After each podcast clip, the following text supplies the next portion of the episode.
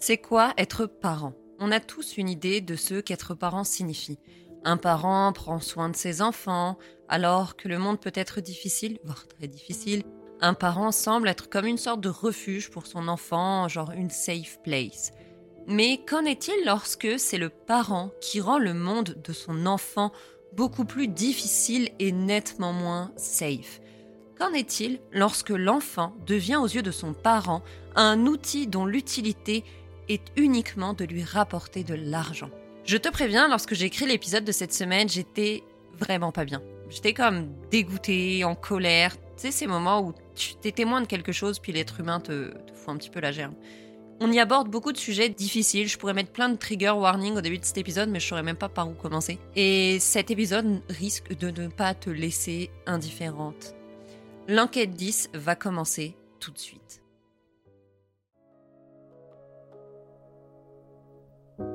Bienvenue dans Mom sous influence, le podcast qui plonge au cœur de l'influence parentale en décryptant et en analysant les personnalités les plus connues du monde de la parentalité sur les réseaux. Je suis Justine et chaque semaine, je t'emmène avec moi pour explorer les recoins parfois bien sombres de l'influence parentale. Installe-toi confortablement, prends ton chat, ton chien, ton plaid et ton café et rejoins-moi pour un voyage au cœur de la parentalité 2.0.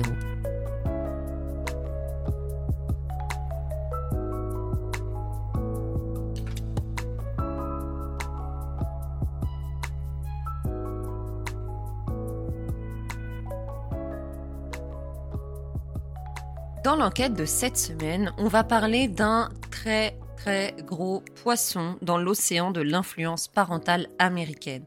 On va parler des Dougherty Dozen. Je suis pas sûre de prononcer correctement leur nom, mais est-ce qu'on s'en cale un peu?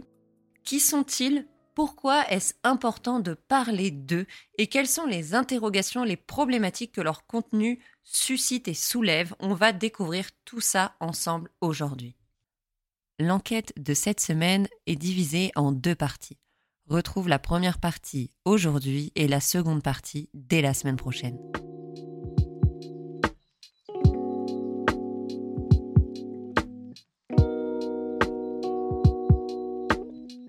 Qui se cache derrière le nom d'utilisateur de Dougherty Dazen on a Alicia Lee Dougherty qui est née le 9 octobre 1981 dans l'État de New York aux États-Unis.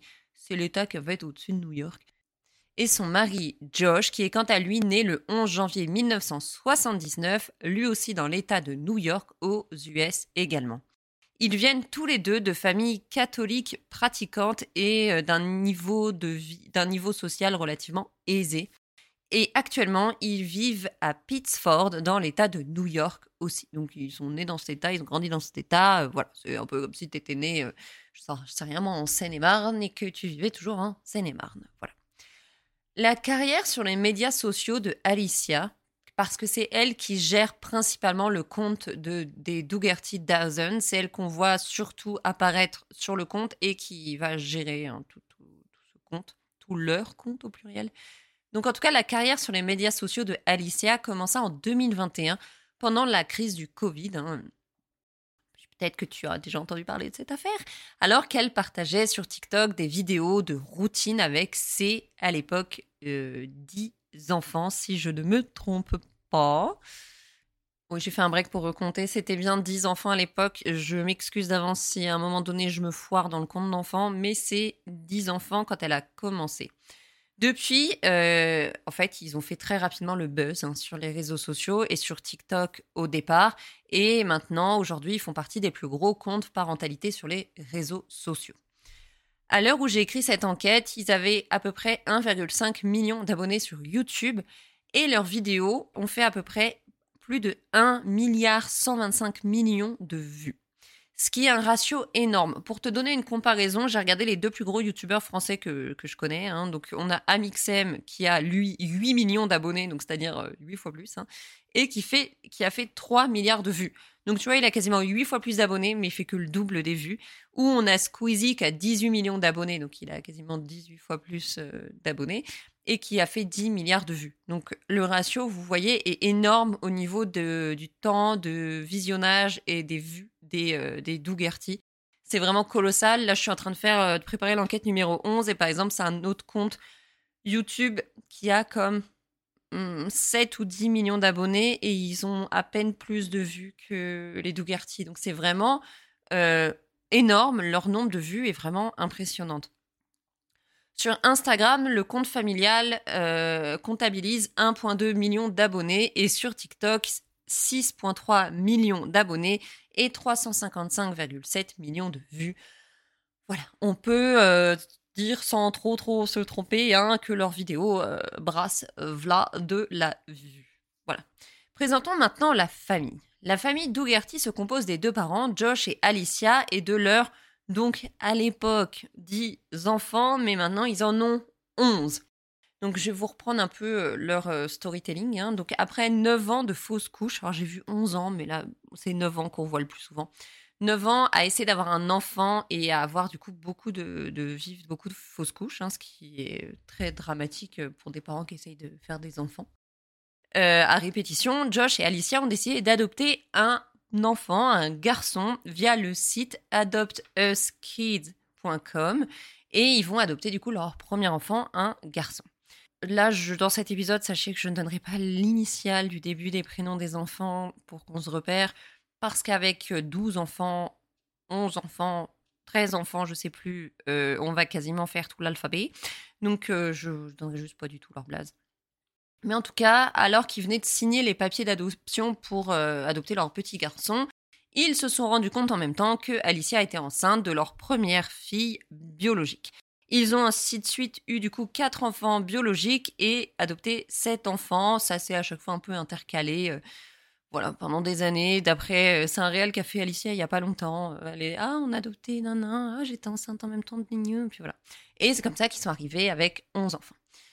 Les Dougherty ont reçu une très belle et très grande couverture médiatique. Ils ont été invités dans des très gros plateaux de télé, sur des très gros plateaux de télé aux US, tels que Good Morning America et Today, qui sont deux très grosses émissions et qui sont très populaires aux USA. Ils y ont partagé leur histoire, racontant leur parcours très difficile pour devenir parents, toutes les fausses couches qu'ils ont euh, dû traverser et euh, leur décision d'adopter leur premier garçon et comment après ils en ont adopté sept et eu quatre enfants et qui sont devenus du coup avec le temps une famille de 13 personnes. Au tout premier abord, les Dougherty furent perçus comme de bons samaritains. Adoptant parce qu'ils ont adopté des enfants avec euh, des histoires personnelles très difficiles et aussi il faut savoir que sur les sept enfants adoptés par les Dougherty, il y a six enfants qui souffrent euh, d'un syndrome euh, grave dont on reparlera tout à l'heure. Donc, euh, au premier abord, pour les, publics américains qui assistaient à leurs témoignages sur des grands plateaux télé, c'était comme des, bons samaritains qui ont décidé d'accueillir et d'aimer plein d'enfants sous leur toit dans l'amour et la joie. Mais tu le sais, si tu es une auditrice, un auditeur de mômes sous influence, hein, souvent sous le vernis un petit peu trop brillant, Hein, la réalité qui se cache est nettement plus sombre. Et c'est exactement ce que nous allons voir aujourd'hui avec la famille Dougherty.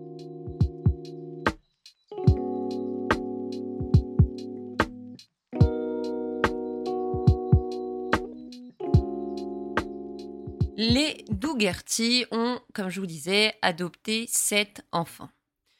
Une des principales raisons pour lesquelles Alicia, donc la maman, a été rapidement pointée du doigt et critiquée sur les médias sociaux, c'est son utilisation constante et la divulgation de l'intimité et de la vie privée de ses enfants adoptifs sur les réseaux sociaux dans le but, il hein, n'y euh, a pas trop de doute là-dessus, de faire du buzz.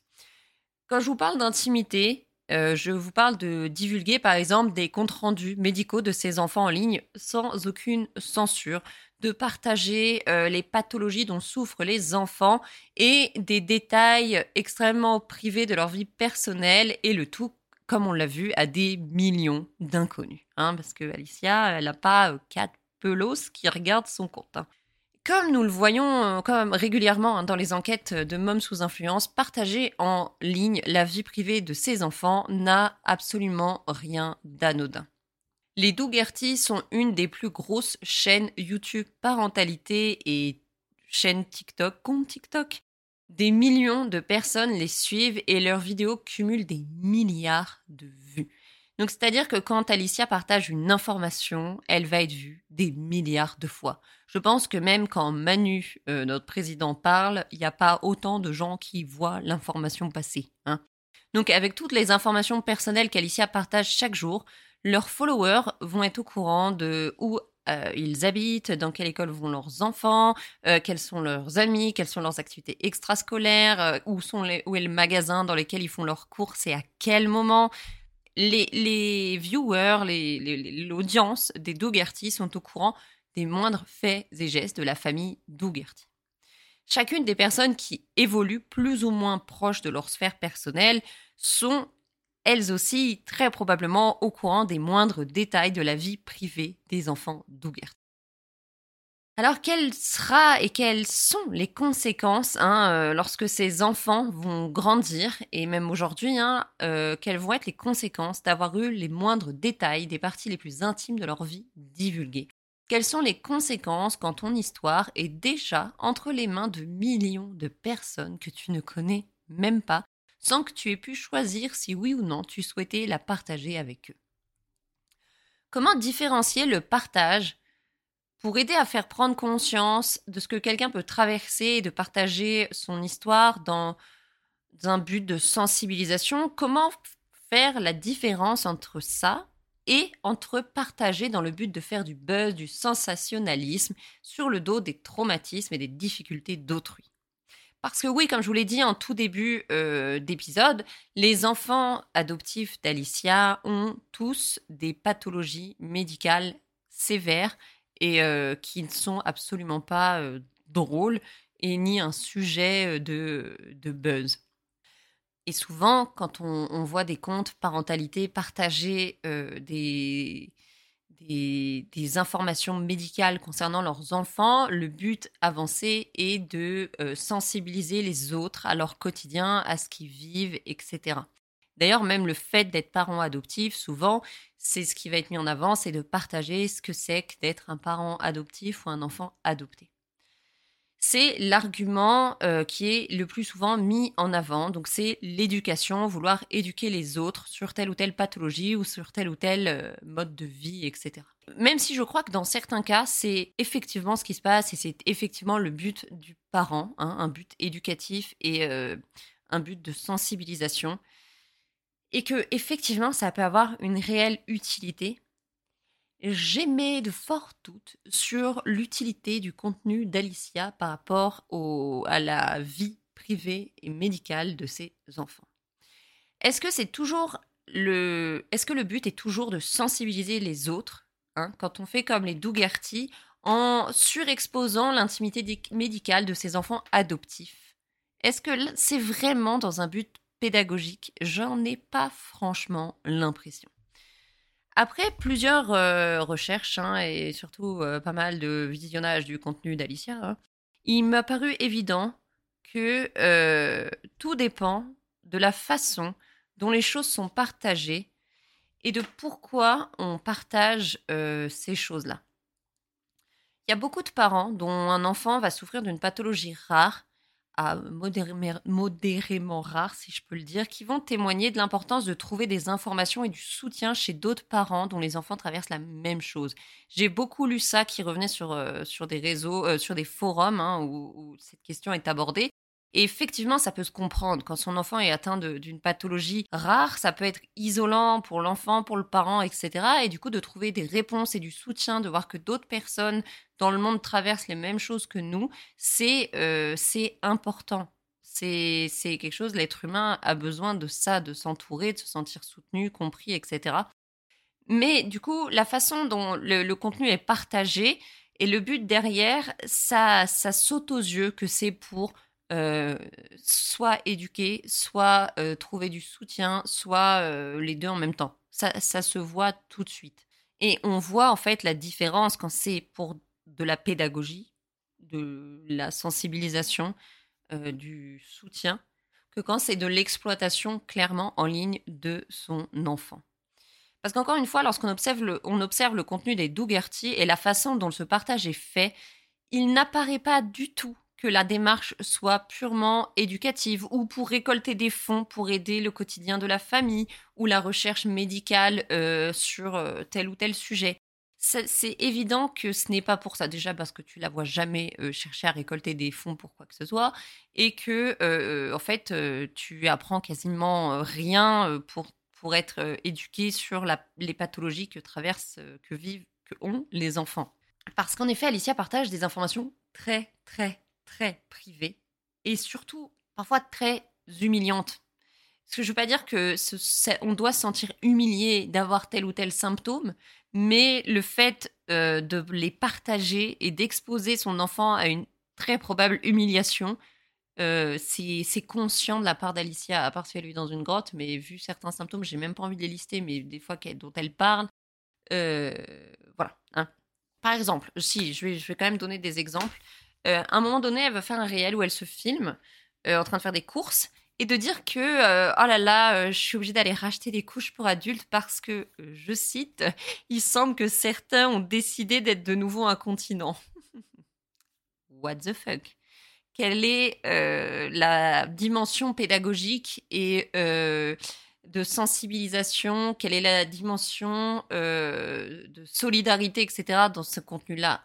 C'est clairement euh, du sensationnalisme, du buzz. Et clairement, en plus, on sait quand elle poste cette vidéo de qui elle parle. Et du coup, tout le monde sait très vite de qui, qui est son enfant, qui est du coup incontinent, etc. Est-ce que c'est une information que le public a besoin de savoir, de connaître pour être conscient du quotidien de ce garçon? J'ai vraiment des doutes là-dessus. Hein, je me suis demandé quelles pourraient être les conséquences concrètes d'une exposition des conditions, si je peux dire, médicales des enfants en ligne.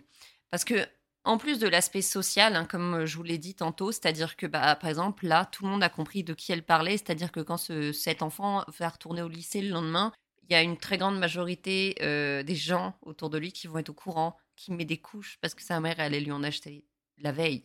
Je me suis demandé quelles pouvaient être les conséquences concrètes par rapport à toute cette exposition-là et je suis tombée sur quelque chose de très intéressant. En fait, il faut savoir, euh, mais en France c'est pareil, hein, que euh, par exemple nos assurances, quand on souscrit à, souscrit à des assurances, etc., on a, euh, par exemple, quand tu vieillis, etc., c'est plus compliqué d'avoir une assurance. Il y a des facteurs avec des quand tu as une maladie grave, par exemple, ou bah, incurable aussi. Il y a plein de choses qui sont compliquées au niveau de l'assurance. En tout cas, ton, ton, on va dire, ton dossier médical a un poids hein, dans ton, ton assurance, ton contrat d'assurance. Aux États-Unis, encore plus. Et en fait, ce qui a été souvent soulevé aussi, c'est que par exemple, en faisant ça, en faisant une exposition euh, vraiment forte euh, de, des conditions médicales de ses enfants, Alicia a donné les, les entre guillemets, sur un plateau d'argent aux assurances. Est-ce que plus tard, ils vont pas souffrir hein, de préjugés de la part des compagnies d'assurance qui pourraient être au courant du passif médical des enfants, malgré eux? Parce qu'il y a des choses qui reposent sur le fait de toi vouloir en parler ou pas, etc. Je ne suis pas calée hein, sur la législation des assurances. Euh, s'il y a des juristes euh, matmut dans la salle, enjoy, hein, venez pas me tirer dessus à bout portant. Je ne suis pas euh, influenceuse législation assurance. Voilà, je suis juste en train de vous dire que on peut se poser des questions comme là concrètement vis-à-vis des assurances sur ce qui va sur à quel point hein, cette exposition va avoir un impact sur le futur concret et matériel des enfants plus tard. Et d'ailleurs, est-ce qu'ils vont pas souffrir de tout un tas de discriminations et de préjugés dans leur vie future? Imagine la future dating life de ces enfants-là. Plus tard, leurs futurs partenaires, voire même futurs beaux-parents, par exemple, si on remonte d'une génération, seront déjà au courant de tout ce qu'ils ont vécu avant même de l'avoir rencontré. Est-ce que euh, ces enfants pourront subir des discriminations à l'embauche? Parce que leur futur employeur sera au courant de plein de choses les concernant et que ça va comme peser dans la balance contre eux. Tu vois, toutes ces questions-là qu'on peut se poser, parce qu'en fait, l'exposition de l'intimité et de la vie privée des enfants va beaucoup plus loin que juste euh, de la curiosité euh, euh, et, du gossip chez les autres. Quoi. Partager des informations aussi profondes et intimes peut avoir bien plus d'impact dans, dans la vraie vie que ce qu'on imagine. Par exemple, dans l'enquête précédente sur Taylor Frankie Paul, d'ailleurs que tu dois euh, absolument aller écouter si tu ne l'as pas fait, hein, euh, à jour, c'est une de mes enquêtes préférées. Je t'ai cité différents témoignages d'enfants de momfluenceurs. Ces témoignages, ils avaient été recueillis par la Cour de justice de l'État de Washington dans le but d'écrire une loi servant à protéger les enfants d'influenceurs. Ils sont en train de faire ça. Euh, date quand j'ai écrit l'enquête, ils n'avaient pas fini. Hein, ils recueillent à chaque fois qu'un projet de loi doit être euh, fait, hein, c'est long et compliqué. Mais en tout cas, il y avait Cam et d'autres enfants d'influenceurs qui avaient témoigné de leur quotidien et de ce qu'être enfant d'influenceurs représentait. D'ailleurs, un petit erratum hein, euh, dans l'enquête précédente où j'ai cité déjà un passage du témoignage de Cam, j'ai dit que c'était un garçon. Finalement, il semblerait que Cam soit une fille, mais euh, c'est pas très grave. Donc, en tout cas, Cam va déclarer une partie. Parce qu'il faut savoir aussi que Cam est, euh, est une fille qui souffre d'un handicap et d'une maladie et que sa mère s'en est servie dans son business de l'influence, j'ai envie de dire. Selon Cam, une partie de la déconnexion des parents pourrait être due au fait que les parents valides ne vivent pas l'expérience d'une personne, d'un de leurs enfants handicapés ou atteints d'une maladie chronique, mais ils en sont seulement témoins. Et même si elle comprend la nécessité d'une sensibilisation, elle, donc Cam, euh, rechigne à l'idée qu'un enfant puisse être, puisse être utilisé à cette fin. Sa réflexion est très intéressante. Elle va continuer en disant Je ne pense pas que vous ayez besoin de poser euh, des photos de votre enfant dans des moments extrêmement vulnérables. À la place, les parents pourraient partager des faits à propos des symptômes et euh, des, points euh, importants de la maladie et laisser leurs enfants en dehors des photos et des vidéos. Il y a une autre personne qui va témoigner euh, lors de toute cette récolte de témoignages pour la rédaction du projet de loi qui s'appelle Catriel Nepoulos, qui est une personne handicapée et qui sensibilise les gens sur l'utilisation des réseaux sociaux et qui partage euh, le partage d'informations médicales privées et elle va du coup elle, elle a 118 000 abonnés sur TikTok. Elle va expliquer que la popularité de ces vidéos nous rappelle l'histoire des freak shows du 19e siècle quand des gens euh, valides payaient pour voir des gens handicapés euh, essayer de faire du cirque. Parce qu'on peut alors se demander si pour certains comptes, comme celui des Dougherty, le partage des détails les plus intimes de la santé de ses enfants est réellement fait pour sensibiliser les gens ou dans le but de faire du buzz, du sensationnalisme, etc., satisfaire la curiosité malsaine de certaines, euh, de certaines personnes sur Internet. Est-ce que tous ces détails et toutes les vidéos qu'elle fait sont vraiment utiles pour faire passer un message ou, comme je vous dis, est-ce que c'est pas juste fait pour satisfaire une curiosité malsaine de certains utilisateurs du web? Comme je, comme je vous disais tantôt, les deux arguments principaux avancés par les parents influenceurs qui partagent du contenu médical au sujet de, leur, au sujet de leurs enfants les deux arguments euh, avancés sont donc, comme je vous disais, soit de sensibiliser, soit de trouver du soutien à une communauté auprès d'autres parents et d'autres enfants qui vont traverser la même chose. Mais, par exemple, pour Annalise Caron, qui est une psychologue clinicienne qui euh, gère un espèce d'atelier dédié aux parents et à la prévention sur les réseaux, va déclarer que même si partager l'expérience de l'enfant aide à construire une communauté, la euh, vie privée et intime de l'enfant et ses sentiments personnels devraient toujours être pris en considération en priorité. Donc, où se situe la limite entre partager pour faire de la prévention et obtenir du soutien et partager dans le but de faire du buzz et, comme on s'en doute, faire de l'argent? Parce que lorsqu'on regarde la façon dont Alicia Dougherty partage les données médicales et ultra personnelles de ses sept, sept enfants adoptifs, je pense qu'il est légitime euh, d'avoir des sérieux doutes à son sujet. Alors pour ne citer qu'un autre exemple hein, de ce qu'elle partage, parce que tu peux aller faire tes propres recherches tu as besoin de plus d'exemples, mais par exemple dans un post, hein, elle a partagé une photo d'un de ses garçons, euh, ils sont mineurs en plus, hein, il est très petit, qui est assis devant des toilettes en expliquant qu'il aurait un trouble qui lui ferait manger absolument n'importe quoi et que là il est en train de devoir se purger. Alors est-ce que partager la photo d'un petit garçon hein, de 6-8 ans agenouillé devant des toilettes avec l'air, en plus il a l'air complètement triste, pauvre bonhomme, est vraiment nécessaire pour parler de ce qu'on appelle le syndrome de Pika, de Picard? C'est un syndrome qui consiste à avaler des choses qu'on ne devrait pas manger. Moi, j'en suis pas vraiment sûre. Est-ce que ce petit garçon a donné son accord pour que des millions d'inconnus le voient assis, euh, triste, devant des toilettes, en expliquant qu'il a ingéré des choses qu'il ne devrait pas J'en suis encore moins sûre. Je suis encore moins sûre d'ailleurs qu'un enfant de 6-8 ans peut réellement donner son consentement à son parent de manière éclairée et euh, réfléchie. Hein, est-ce que ce poste a permis de sensibiliser du public aux troubles de Pika et est-ce qu'il a permis de récolter de l'argent pour aider les personnes qui sont victimes de ce trouble? J'en suis absolument pas sûre. Par contre, est-ce que ce poste a permis de faire du sensationnalisme sur le dos de la souffrance d'un petit garçon qui n'a rien demandé? Je pense que oui. Et est-ce qu'il a permis à beaucoup trop de personnes de satisfaire leur curiosité malsaine? Je pense malheureusement que oui aussi. Parce qu'en plus de partager ces informations, elle va toujours faire en sorte qu'il n'y ait aucun doute quant à l'identité de l'enfant auquel elle fait référence, soit parce que carrément elle le prend en photo, hein, euh, qu'elle l'affiche comme là, ou euh, parce qu'elle va vraiment laisser beaucoup de détails, hein, comme le coup des couches, hein, comme je vous disais tantôt, pour qu'on puisse identifier sans aucun doute de quel enfant elle parle. Dans une autre vidéo, par exemple, elle va expliquer qu'un de ses enfants fait de la cophagie, c'est-à-dire qu'il mange des excréments, ce qui n'est absolument pas drôle. Et elle va faire en sorte de bien montrer de qui elle parle de façon bien lourde et bien euh, sans aucun sous-entendu. Et euh, ou par exemple, elle va exact, aussi euh, ouvertement comparer ses enfants à des chiens. Voilà, hein, parce que je sais pas si tu as déjà eu un chien dans ta vie, mais il y a des chiens qui mangent du caca et euh, elle va les humilier sans problème en direct sur TikTok ou en vidéo euh, ou même à la une des magazines hein, euh, dans lesquels on les a interviewés ou dans les émissions de télé les plus regardées aux États-Unis. Elle est où la sensibilisation là-dedans?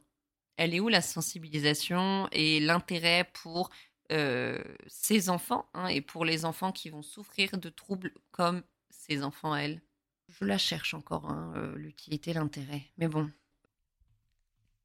Dans l'épisode de cette semaine, nous avons vu comment certains gros comptes de l'influence parentale utilisent les dossiers médicaux de leurs enfants pour en faire du contenu et faire le buzz. Mais demandons-nous quelles seront les répercussions sur la vie de ces enfants alors que les détails les plus privés de leur vie sont exposés à des millions d'inconnus.